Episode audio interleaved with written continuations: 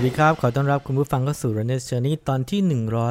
126 นะครับ พบกับผมหนุ่ม Runner's Journey ครับ วันนี้เรามาคุย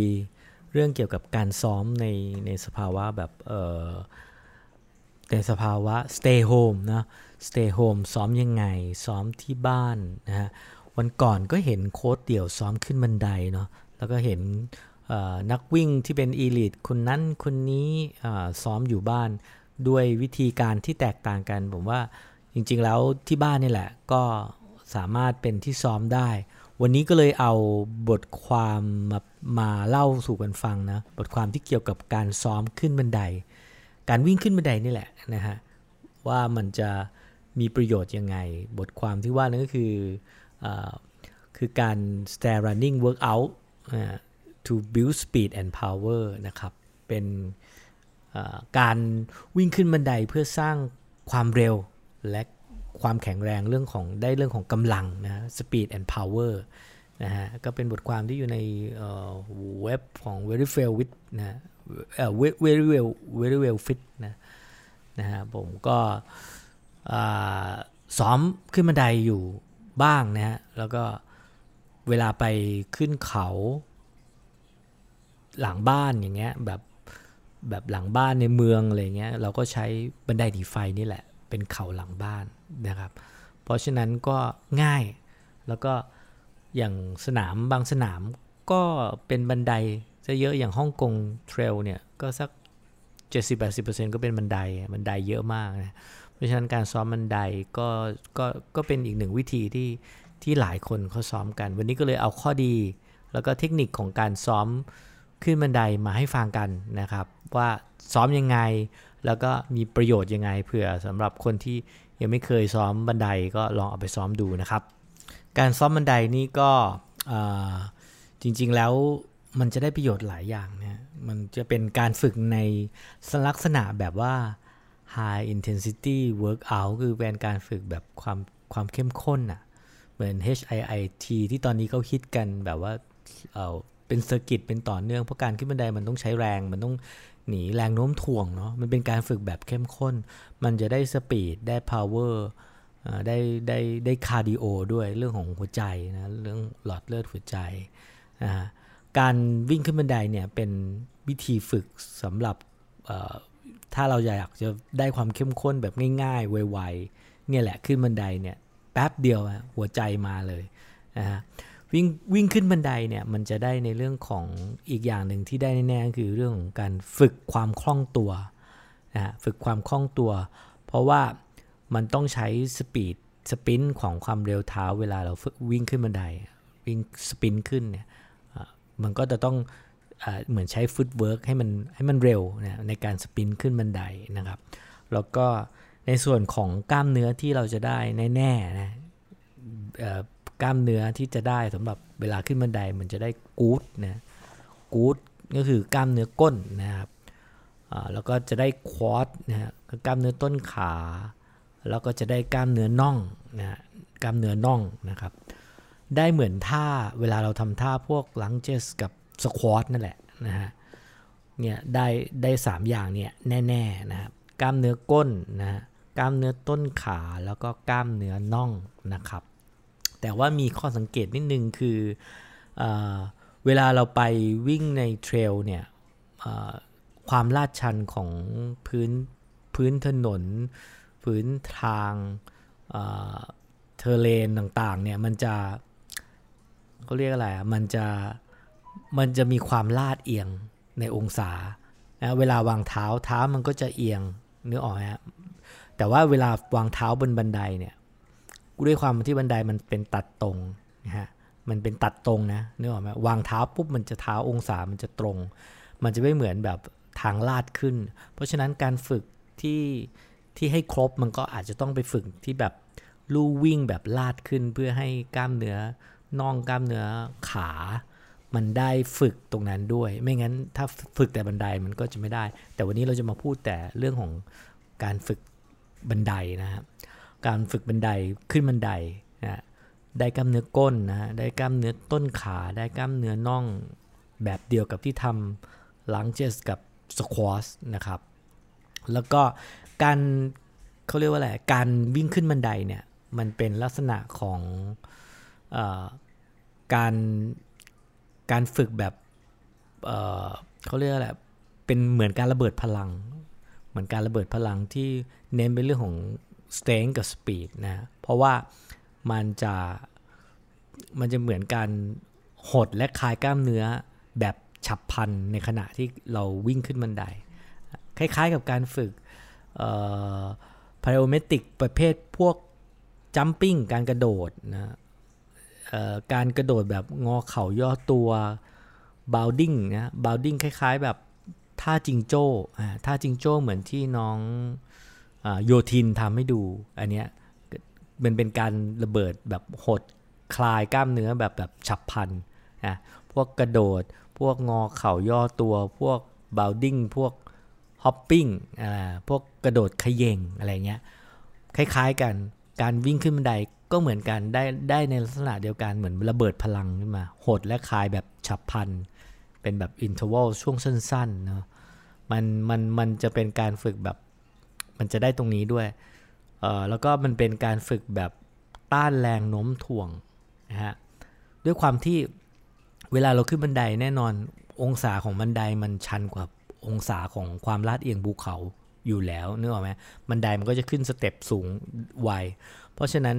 การฝึกแบบเข้มข้นอย่างนี้ เวลาไปฝึกเขาเป็นเนินแบบเป็นเนินองศาที่ต่ำกว่า โดยธรรมชาติเนี่ยของบันไดเนี่ย มันก็จะทำให้เป็นเป็นการปีนเขาที่ง่ายขึ้นนะเมื่อเราไปฝึกบันไดบ่อยๆ เราไปปีนเขามันก็จะง่ายขึ้น แต่ก็อย่าลืมที่จะฝึกองศาความลาดเอียงของขาเนาะเช่นไปฝึกขึ้นบันไดแล้วมันก็จะได้เรื่องระเบิดพลังเรื่องสเต็งเรื่อง power เรื่องออความความแข็งแรงของกล้ามเนื้อหัวใจแล้วเนี่ยแต่ว่ากล้ามเนื้อมัดเล็ก ๆ ที่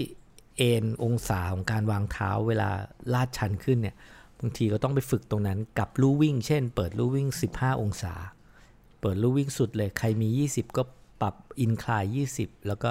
เดินขึ้น มันก็จะได้กล้ามเนื้อตรงน่องตรงข้อเท้าอะไรเงี้ยที่มันเหมือนจริงขึ้นมากขึ้นกว่าซ้อมแต่บันไดนะฮะคือการฝึกบันไดมันก็จะมันเข้มข้นกว่าอยู่แล้วล่ะ มันเข้มข้นในแง่ของความชันชันกว่า นะฮะแต่แต่ไม่นับพวกภูเขาที่มันชันชันนะเอออันนั้นมันก็ชันเหมือนพวกเขาแหลมเขาอะไรเงี้ยที่มันชัน อันนั้นโอเคชันชันกว่า แต่บันไดมันจะชันโดยธรรมชาติของมันนะฮะแล้วก็การวิ่งขึ้นบันไดเนี่ยแน่นอนว่ามันเป็นความฝึกการฝึกแบบเข้มข้นนะเพราะฉะนั้นมันก็จะเป็นการเพิ่มฮาร์ดเรทแบบเร็วมาก ในเวลาที่แบบสั้นๆ เช่นเราขึ้นสัก3ชั้นเนี่ยสามสี่ชั้นเนี่ยเราหัวใจเรามาแล้วปกติเราวิ่งแนวราบกว่า เราจะบิ้วหัวใจขึ้นมาใช่ไหมอันนี้มันจะเข้มข้นกว่ามาก เพราะฉะนั้นการฝึกแบบนี้สิ่งที่ได้ก็คือมันต้องมันต้องหายใจให้เร็วเพื่อเอาออกซิเจนเข้ามา แล้วการฝึกแบบนี้มันจะไปช่วยเพิ่ม VO2 max มีมีรายงานบอกว่า มีมีรายงานในการตีพิมพ์ของ Business Journal นะ of Sport Medicine นะในปี 2005 นะเขาบอกว่าการขึ้นบันไดแบบนี้การปีนเนี่ย5วันต่อสัปดาห์เนี่ยภายใน 8 week เนี่ยจะ improve VO2 max ถึง 17%ในผู้หญิง อันนี้อันนี้เป็นการตีพิมพ์ในวารสารสปอร์ตนะ ก็ จริงๆก็ก็ช่วยแหละมันเป็นช่วยแบบ shortcut อะมันมันเป็นฝึกแบบ intensity อะมันเข้มข้นอะมันก็จะได้ช่วยเรื่อง VO2 max นะฮะย้อนย้อนกลับไปนิดหนึ่งสิ่งที่ได้นะสิ่งที่สิ่งที่ได้แน่ ๆ ก็คือกล้ามเนื้อนะแล้วก็ VO2 max กล้ามเนื้อก็เป็นพวกกล้ามเนื้อก้น กล้ามเนื้อต้นขากล้ามเนื้อน่องนะเหมือนทำลังเชสเหมือนทำสควอตแต่ไม่เบื่อ เพราะฉะนั้นการไปฝึกแบบนี้ก็ ก็เหมือนวิ่งขึ้นหรือ 9 929 ก็ได้นะ มันก็จะได้เหมือนทำท่าลังเชสกดสควอตโดยอัตโนมัติ แล้วก็เป็นการฝึกแบบplyometric นะ ก็คือฝึกแบบเน้นผสมระหว่างความแข็งแรงและความเร็วแบบหดและคลายตัวของกล้ามเนื้อแบบฉับพลัน คล้ายๆ การกระโดด jumping การกระโดดงอเข่าย่อตัว เหมือนที่เขาฮิตกันกระโดดขึ้น box ขึ้นอะไรเงี้ย bounding แบบกระโดดจิงโจ้ทำท่าจิงโจ้ hopping กระโดดเขย่งกล้ามเนื้อมันระเบิดพลังในเวลาฉับพลันหดและคลายตัว มันเป็นการฝึกเพื่อสร้างความแข็งแรงและ speed นะการฝึกแบบนี้มันเป็นการฝึกแบบความแข็งแรงแล้ว speed ขึ้นบันไดนะครับแล้วที่แน่ๆก็คือ VO2 max นะเพราะว่าขึ้นบันไดแน่นอน ต่อสู้กับแรงโน้มถ่วงโลกขึ้นชันนะชันกว่าขึ้นภูเขาปกติ เวลาไปฝึกในเทรลจริง ๆ ที่ขึ้นภูเขามันก็ง่ายเลยแล้วก็เพิ่ม VO2 max แน่ๆนะเพิ่ม VO2 max ทีนี้คำถามก็คือเมื่อมันดีแบบนี้ละดีได้ทั้งกล้ามเนื้อได้ทั้งเพิ่ม VO2 max เนาะแล้วก็มันเป็นการฝึกแบบความเข้มข้นเนาะเป็นเป็นเป็นอยู่ในโปรแกรมเวลาวันที่ฝึก เข้มเข้มข้นๆนะเอาไอ้นี้ไปใส่ได้คำถามต่อมาคือแล้วแล้วจะฝึกที่ไหนนะครับอย่างเคยสัมภาษณ์นักวิ่งทีมชาติเขาก็จะฝึกที่ stadium นะบันไดตรง stadium เนาะแต่ถ้าเราอย่างเราเนี่ยเมื่อก่อนเราก็อาจจะแบบบันไดใน park ในในสวนนะถ้าในสวนมีบันไดมี step ก็เป็น step เล็กๆ ไม่กี่ขั้น 7-8 ขั้นก็ได้วิ่งขึ้นวิ่งลงนะ เป็น outdoor แต่ถ้าช่วงนี้ก็อาจจะบันไดบ้านถ้ามี2ชั้นนะเหมือนเหมือนที่เห็นโค้ดเดียวทำบันไดขึ้นบันไดลงบันไดขึ้นบันได หรือเป็นบันไดหนีไฟถ้าอยู่คอนโด ซึ่งผมก็ใช้อยู่ แต่บันไดหนีไฟผมซ้อม2แบบนะก็คืออคือถ้าอย่างที่เคยพูดไปแล้ว ถ้าขึ้นยาวของผมมัน 48 ชั้น ถ้าขึ้นยาวเนี่ย มันจะไม่ค่อยได้อะไรเมื่อตอนขึ้นไปเลยชั้น 10 ขึ้นไปละ10 20 30มันจะไม่ค่อยได้อะไรมันจะได้แต่แบบเออมันจะไม่ได้ speed อะเพราะมันเดินละนะแต่ถ้าเราแบบวิ่งขึ้น 5 แล้วก็ลง 5 จริง ๆ 5 ชั้นพอแล้ว 5 ชั้นก็ก็ก็กำลังดีที่ได้ sprint นะได้ได้ได้ได้ speed ได้ speed ของขาด้วยนะฮะเพราะฉะนั้นบันไดของตึกเนี่ยก็เป็นทางเลือกเนาะแต่ เขาบอกว่าเอ่อไอ step machine ที่มันเป็นการปีนอันนั้นน่ะมันจะไม่ไม่มันจะสู้การขึ้นบันไดจริง ๆ ไม่ได้นะเพราะการขึ้นบันไดจริง ๆ มันจะโฟกัสกล้ามเนื้อมากกว่า แล้วก็มันจะต้องใช้ control ของกล้ามเนื้อมากกว่านะนึกออกไหมเคยเห็น step ที่เป็น step machine climbing อะไรอะไรพวกนั้นที่เป็นปีนหรือ หรือหรือ step ที่เป็น step โยกโยกแล้วก็ขาขาก้าวเป็น step ขึ้นนะฮะอันนั้นไม่ไม่เหมือนสู้สู้บันไดไม่ได้ อันนี้เขาบอกมานะในในในในบทความเนาะซึ่งผมก็เคยลองทั้งสองแบบนะแน่นอนโฟกัสของกล้ามเนื้อมันมันสู้เราขึ้นบันไดจริง ๆ ไม่ได้ เหมือนเวลาเราเล่น machine ไม่ว่าจะเครื่องไหนก็ตาม เทียบกับเราเล่นตัวเปล่าหรือเราเล่นกับถือเออเออเขาเรียกอะไร weight น้ำหนักเนี่ยมันจะต้องใช้กล้ามเนื้อมัดเล็กมัดน้อยในการ control แต่ว่า machine มันล็อกมันล็อกนิ่งมันตาม step นะถามว่ามันได้ไหมมันก็ได้แต่ว่าถ้าแบบได้กล้ามเนื้อมัดเล็กเรื่องของบาลานซิ่งเนี่ยมันสู้พวกขึ้นบันไดเปล่าๆไม่ได้นะฮะทีนี้มาถึง รู้แล้วว่ามันดียังไงนะมันดีเรื่องกล้ามเนื้อเนาะมันดีเรื่องกล้ามเนื้อมันดีเรื่อง VO2 max ด้วยนะแล้วก็มันสามารถวิ่งได้ที่ไหนบ้างก็บันไดเนี่ยบันไดง่ายๆเนี่ยบันได บันไดบ้านบัน stadium ใน park บันไดหนีไฟเนาะทีนี้เราจะมาเริ่มต้นนะเขาก็แนะนำว่าตอนเริ่มต้นช่วงช่วงแรก ๆ ของการเริ่มต้นอย่าเพิ่งวิ่งเนาะ อย่าเพิ่งวิ่งทันที สักสองสามครั้งของการ workout ให้เน้นไปที่การเดินขึ้น เพราะหัวใจมันยังไม่ชินนะกล้ามเนื้อมันยังไม่ชินด้วยนะเพราะเดี๋ยววิ่งขึ้นเลยเดี๋ยวเดี๋ยวเจ็บนะเดี๋ยวเดี๋ยว workout ในครั้งต่อไปจะจะไม่ไหวนะเพราะฉะนั้นก่อนเริ่มต้นทำให้กล้ามเนื้อมันชินก่อน เริ่มต้นด้วยการอย่างเงี้ยวอร์มก่อนวอร์มห้าถึงสิบนาที อันนี้ ดึงหัวใจให้ขึ้นมาเนี่ยดึงหัวใจให้ขึ้นมาให้พร้อมให้กล้ามเนื้อมันโอเค ก็เหมือนปกติฮะวอร์มแล้วก็อย่าวิ่งทันทีนะให้เริ่มเดินนะฮะแล้วก็โฟกัสที่แกนกลางลำตัวให้ให้หัวเชิดนะหัวหัวเชิดขึ้นนะหัวตั้งตรงเนาะแล้วก็ตามองตรงไป อย่ามองก้มที่เท้านะฮะเพราะฉะนั้นก็ต้องต้องทำให้ตัวตรงแล้วก็วิ่งขึ้นไปนะฮะ อันนี้คือแล้วก็จุดสูงถ่วงก็อยู่ตรงกลางนะที่สำคัญคือตามองตรงไม่มองเท้านะครับแต่จริงๆก็ถ้าถ้าช่วงแรก ๆ ก็อาจจะมองเท้าได้แหละแต่ว่าคือโพสิชันของหัวของสายตามันก็ควรจะเป็นตรงเนาะไม่ก้มไม่ไม่ไม่ไม่โค้ง ไม่เอ็นไม่เอ็นจนเกินไปให้ตั้งตรง ทีนี้พอทำไปเรื่อยๆ สัปดาห์ต่อๆไป ก็อาจจะเริ่มต้นวิ่งได้นะฮะ มื่อหัวใจมันชิน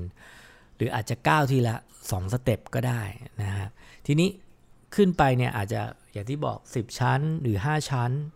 แล้วก็ช่วงเลสก็คือช่วงพักเนี่ยมันคือช่วงของการเดินลงบันไดละ ใช้ช่วงเดินลงบันไดลงมาเป็นช่วงพักช่วงเลส แล้วก็กลับทำซ้ำขึ้นไป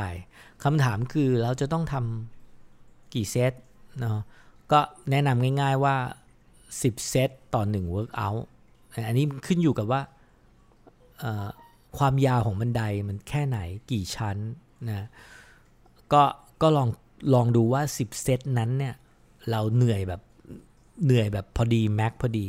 นะเอาให้แบบได้ 10 หรืออาจจะลดลงมาก็ได้ ถ้าบันไดมันสูงมันชัน เช่น สมมุติถ้าถ้าผมคิดว่าผมจะ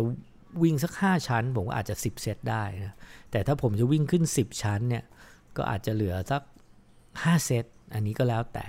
โดยที่ระยะเวลาในการ workout ก็ให้อยู่ประมาณ 20-30ถึงนาที ก็ไปดูเอาเวทน้ำหนักเอาเนาะ workout แบบเข้มข้นมันก็ไม่ควรจะเกิน 30 นาทีอะ20 นาที 30 นาที ก็กำลังดี แต่ว่ามันต้องเป็นความเข้มข้นแบบ ตลอดทั้ง 20จะ30 นาทีเนาะแล้วก็โดยมีการพักในช่วงระหว่างลงบันได ก็อาจจะดีไซน์อย่างนี้ก็ได้ครับ ขึ้น 5 แล้วก็ลงมาขึ้น 5 ลงมาทำ10 ครั้งแบบนี้ก่อนฮะโดยที่แบบช่วงแรกนะ workout ครั้งที่ 1 ครั้งที่ 2 ก็อาจจะเป็นเดินก่อน หลังจากนั้นพอเริ่มแข็งแรงนะพัฒนากล้ามเนื้อพัฒนาการหายใจ เริ่มชินก็อาจจะเป็นวิ่งขึ้นละแล้วก็ ให้ใส่ของการ workout ของการแบบขึ้นบันไดเนี้ยไปอยู่ในวันประจำที่จะต้องซ้อมความเข้มข้นนะวันอื่นเป็นอีซี่ใช่ไหมวันนี้ก็วันเข้มข้นเราก็อาจจะเอาอันนี้มาใส่ลงไปในวันนี้ก็ได้ สัปดาห์หนึ่งก็ไม่ควรจะเกิน 2 ครั้งนะกำลังดีนะครับ ก็เอาให้ชัวร์ว่า เอาให้ชัวร์ว่าวอลไม่ถึงก่อนแล้วค่อยทำเนาะแล้วก็อย่าพึ่งเร่งที่จะวิ่งขึ้น เพราะแน่นอน ถ้ากล้ามเนื้อไม่คุ้นอีก2วันต่อมา ไม่ใช่ไม่ไม่เราจะเราจะแบบล้าแล้วเราจะเราจะซ้อมอย่างอื่นต่อไม่ได้นะออกไหมเดี๋ยวเราจะไปซ้อมแบบ easy run หรือ long run อย่างอื่นต่อไม่ได้นะครับ ช่วงแรกๆอย่าให้มันอย่าให้มันหนักเกินไป เพราะว่าเราไม่คุ้นคุ้นเคยนะฮะแล้วก็อีกอย่างหนึ่งก็คือการลงบันไดเนี่ยให้ระวังเรื่องหัวเข่า เพราะว่าถ้าหัวเข่ามีปัญหา ไม่แนะนำให้ให้ใช้ workout นี้นะฮะการการการลงบันไดในช่วงแรก ๆ ของการ workout ให้ลงแบบนุ่มที่สุดเบาที่สุด อย่ากระแทก อย่ากระโดดลงสองสามขั้นเนี่ยไม่ควรกระโดดลงเลย ไม่ควรเราคือคือคือไม่คุ้มนะเพราะเพราะว่าเราฝึกขึ้นมากกว่าฝึกลงเนาะ แต่แน่นอนอะเวลาเราเราวิ่ง trail แน่นอนมันต้องมีวิ่ง downhill เนาะแต่คำแนะนำของเบิร์กเอานี้ให้ฝึกขึ้นนะแล้วก็การลงเอาให้นุ่มนุ่มที่สุดอย่ากระแทกแล้วแล้วก็ถ้ามีปัญหาเจ็บให้ฟังสัญญาณร่างกาย แล้วก็ปรึกษาหมอ ถ้าเข่ามีปัญหาก็ workout นี้ก็ไม่ควรนะก็ควรจะไปใช้แบบอื่นเอาเช่น ลู่วิ่ง incline 15% 20%ไปอะไรประมาณนั้น หรือแบบเป็น machine step step ขึ้นไปนะครับ แน่นอนว่าช่วงแรกๆก็ ช่วงแรกก็อาจจะยากหน่อย แต่ว่าพอพอต่อต่อไปก็อาจจะคุ้นชินนะฮะเคยขึ้นบันไดเนี่ยแหละ แต่ว่าคือจะบอกยังไงไอ้เรื่องของ power กับ strength speed เนี่ยมันจะไม่อยู่กับเรานาน ถ้าเราแบบล้างลาไปอย่างวันก่อนขึ้นบันไดเคยขึ้น 48 ชั้นได้ 2 รอบ หรือขึ้น 48 ชั้นโดยไม่หยุดนะจะวิ่งจะเดินก็ตาม พอไม่ได้ไปวิ่งนานๆเนี่ยเหมือน VO2 max มันตกด้วย แล้วก็มันสเตรงมันไม่ได้นะขึ้นไปเนี่ย 48 ชั้นต้องพัก 3 ครั้ง เพราะฉะนั้นอาจจะทำ ช่วงแรก ๆ ไม่เคยทำเลยก็อาจจะจะจะค่อยๆก่อนนะแล้วก็แนะนำว่าให้เป็นเป็นเซตๆไปอินเทอร์วัลไปนะครับ ย้ำอีกครั้งหนึ่งนะครับเเริ่มต้นนะฮะวอร์ม5-10 นาที แล้วก็ช่วงแรก ๆ ก็ให้เดินก่อนนะฮะช่วงแรกของการ workout ครั้งแรก ๆ นะพอครั้งที่ 2 ครั้งที่ 3 ก็เริ่มวิ่งนะครับใช้ช่วง เดินลงบันไดกลับมาเป็นช่วงพัก แล้วก็ขึ้นกลับไปทำซ้ำให้ทำ10เซตนะฮะสิบเซต10เซตนี้อยู่ในช่วงเวลาประมาณ 20-30 นาทีจะกี่เซตนี่มันขึ้นอยู่กับว่าว่าบันไดเราสูงชันแค่ไหน เช่นบันไดเราอาจจะแค่บันไดบ้านชั้นเดียว แล้วก็อาจจะ 20 เซตได้แล้วแต่ก็ก็ลองดูให้ให้พอดีกับ 30 นาทีที่จะต้องทำนะ เป็นความเข้มข้นที่ต้องก็ต้องฝึกเพื่อให้ได้สปีดกับ power นะเป็นเป็นอีกหนึ่งวิธีที่จะทำให้ VO2 max เพิ่มด้วยนะแต่ VO2 max มันก็ไม่ใช่คำตอบของทุกอย่างนะเพราะว่า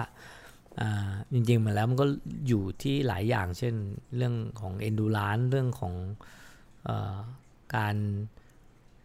การบริหาร พลังงานในระหว่างวิ่งด้วย VO2 max ไม่ใช่คำตอบ เคยไปเทสกับหมอแอร์นะฮะ แล้วก็แล้วก็มันก็คือเป็นตัวเลขตัวเลขหนึ่ง เพราะว่า แต่ว่ามันก็บ่งบอกแหละว่าคุณฟิตแค่ไหนของการแลกเปลี่ยนออกซิเจน ในช่วงหนึ่งในการออกกำลังกายเนาะแต่แต่ว่ามันก็ไม่ใช่ทุกคำตอบเนาะ VO2 max เยอะก็ไม่ได้หมายความว่า ว่าจะแข็งแรงที่สุดหรือว่าจะเร็วที่สุดนะมันจะมีหลาย ๆ อย่าง นะครับ นั่นก็คือเรื่องของการฝึกวิ่งขึ้นบันไดนะเป็น high intensity workout แบบเข้มข้นนะ ได้ speed ได้ power ได้ VO2 max ได้ good ได้ quad ได้กล้ามเนื้อน่องนะ แล้วก็ได้เหนื่อยแน่นอน ก็ลองดูนะครับวิ่งที่บ้าน หรือจริงๆ ก็เป็นสเต็ปก็ได้สเต็ปแต่ว่า